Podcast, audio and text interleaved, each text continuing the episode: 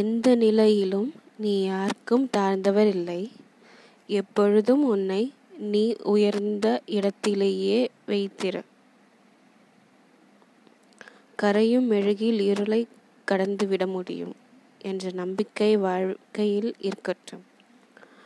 ஒருவன் இப்படிப்பட்டவன் என்பதை பழகித்தான் முடிவு செய்ய வேண்டும் தவிர அடுத்தவர் சொல்வதை கேட்டு முடிவு செய்யாதே.